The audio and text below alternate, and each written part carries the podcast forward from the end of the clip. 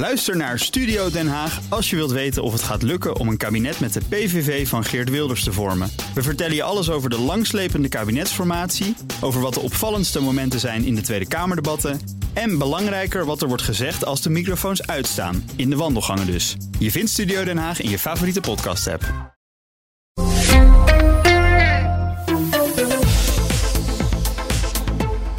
Oekraïne start een onderzoek naar een mysterieuze vergiftigingszaak. De vrouw van de militaire inlichtingenchef van het land ligt in het ziekenhuis na een zware vergiftiging. De oorzaak daarvan is nog vaag, maar de Oekraïners doen onderzoek naar poging tot moord, schrijven Oekraïnse media. Europa-verslaggever Geert-Jan Haan die volgt de zaak op de voet. Goedemiddag. Goedemiddag. Kan jij vertellen wat er gebeurd is? Het gaat om Mariana Budanova. Zij is de vrouw van Kirillo Budanov. Dat is de militaire inlichtingenchef. En uh, Budanova die, uh, is onlangs in het ziekenhuis opgenomen omdat ze klaagde uh, over allerlei uh, pijnen. En uit onderzoek zou zijn gebleken dat ze zware metalen in haar lichaam zou hebben. Nu waren de berichten daarover wat onduidelijk. Want ja, een vergiftiging die dan ook door inname van voedsel tot je zou zijn gekomen, dat kun je dubbel interpreteren. En hetzelfde geldt voor zware metalen. Ik heb me laten vertellen dat het ook in ertjes en radijsjes kan zitten. Dus ja, uh, hoe zit het dan? Maar ik heb contact gehad met de uh, journaliste die dit verhaal ook vanochtend naar buiten heeft gebracht. Van het Oekraïense nieuwsmedium Babel. En zij geeft aan, dit wordt gezien als een um, uh, moedwillige poging om iemand te vergiftigen. Want het gaat om zware metalen die zowel in persoonlijke kringen als militaire kringen niet zomaar in je lichaam kunnen komen. Nee, en als je in oorlog bent als land met Rusland en het gaat over vergiftiging, dan gaan er toch wel wat belletjes rinkelen. Ja, maar wij zijn journalisten, dus wij moeten natuurlijk alles factchecken. En nee, gelukkig maar. Je hebt wel gelijk, meneer Boudanov he, heeft wel naar verluid al tien moordaanslagen overleefd. Um, er zat een, een, een autobom bij. Uh, mevrouw Boudanova heeft al eens verteld in de Oekraïense versie van L. Ja, dat lees ik ook, Lisbeth. Ja, het is heel goed. Uh, dat, heel zij, uh, dat zij wel eens een, een, raket op hun huis hebben gekregen. Dus ze zijn uh, bekend met gevaar. Zij weken nooit eigenlijk van zijn zijde. Um, en uh, ja, alles wat dus bij hem werd getest aan eten, wordt ook bij haar getest. Toch is er iets waarschijnlijk doorheen gekomen. En uh, ja, dat wordt nu verder onderzocht. En er wordt dus gekeken of het poging tot moord is. Dan is die moord wel mislukt. Maar even goed, natuurlijk is dat ongetwijfeld in Oekraïne ook strafbaar. Um, ja, want het gaat goed met haar. Laten we dat even ja. erbij zeggen. dat ze herstellende is en ze waren er dus vroeg bij.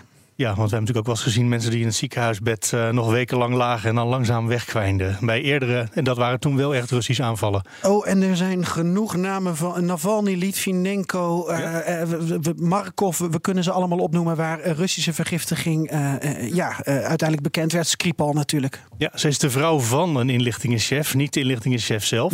Nee. is dat een belangrijk genoeg functie om aangevallen te worden? Nou, ze wat ik zei, ze waren 24-7 bij elkaar. Uh, dus maar het zou makkelijk kunnen. toch, voor zover we weten? Nee, uh, zij is adviseur uh, ook van de burgemeester van Kiev, Klitschko. Maar zojuist komt het bericht naar buiten via de woordvoerder van de militaire inlichtingendienst.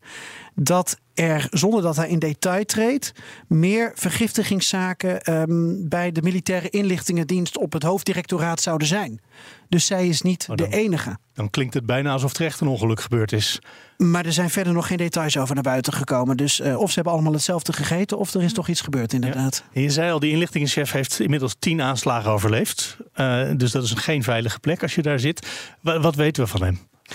Nou, ten eerste is dat op basis van de inlichtingen die Oekraïne naar buiten brengt. Dat kunnen wij niet verifiëren. Dat geldt ook voor dat Zelensky aangeeft dat er al vijf à zes keer een moordpoging op hem is gedaan. Dat, dat, dat kan natuurlijk, maar wij kunnen dat niet bevestigen. Het is realistisch, maar we weten het niet. Nee. Uh, Budanov is een inlichtingenchef, de inlichtingenchef, die ook altijd wel uh, vrij fel is tegen Rusland. Ehm, dat mag geen verbazing wekken. Het is een, een, een jonge gast, 37. Marianne Budanova, die is vergiftigd, is, is 30 volgens mij. Ja, en hij is een, een vertrouweling van, uh, van Zelensky. En ja, de Russen willen natuurlijk dat er koppen rollen.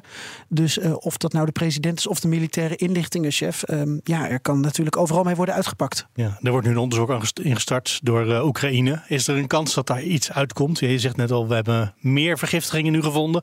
Dus er lijkt wel uh, het werk inmiddels al in gang gezet te zijn. Ja, er, er, kan, er kan wat uitkomen. Maar ik denk dat het sowieso goed is om definitief uit te sluiten uh, dat het niet zomaar een voedselvergiftiging is. En ook, uh, ja, er kan ook, even lullig gezegd, in een bedrijfskantine zijn gegeten. Al lijkt me dat stug voor Zware iemand metalen. die. Um, ja. ja. nou ja, ik heb het net, net, net genoemd. Ja. Maar zij wordt ook gewoon 24-7 beveiligd. Dus wat dat betreft zou dat wel heel erg bijzonder zijn. Maar wordt ongetwijfeld vervolgd, Mark.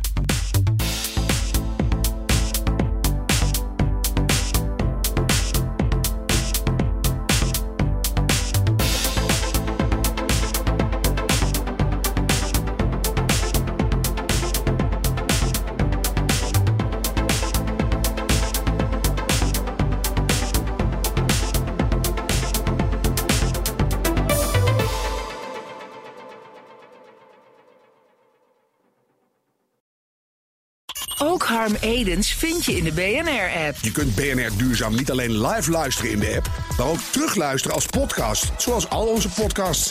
En naast dat de BNR-app Breaking News meldt, houden we je ook op de hoogte van het laatste zakelijke nieuws. Download nu de gratis BNR-app en blijf scherp.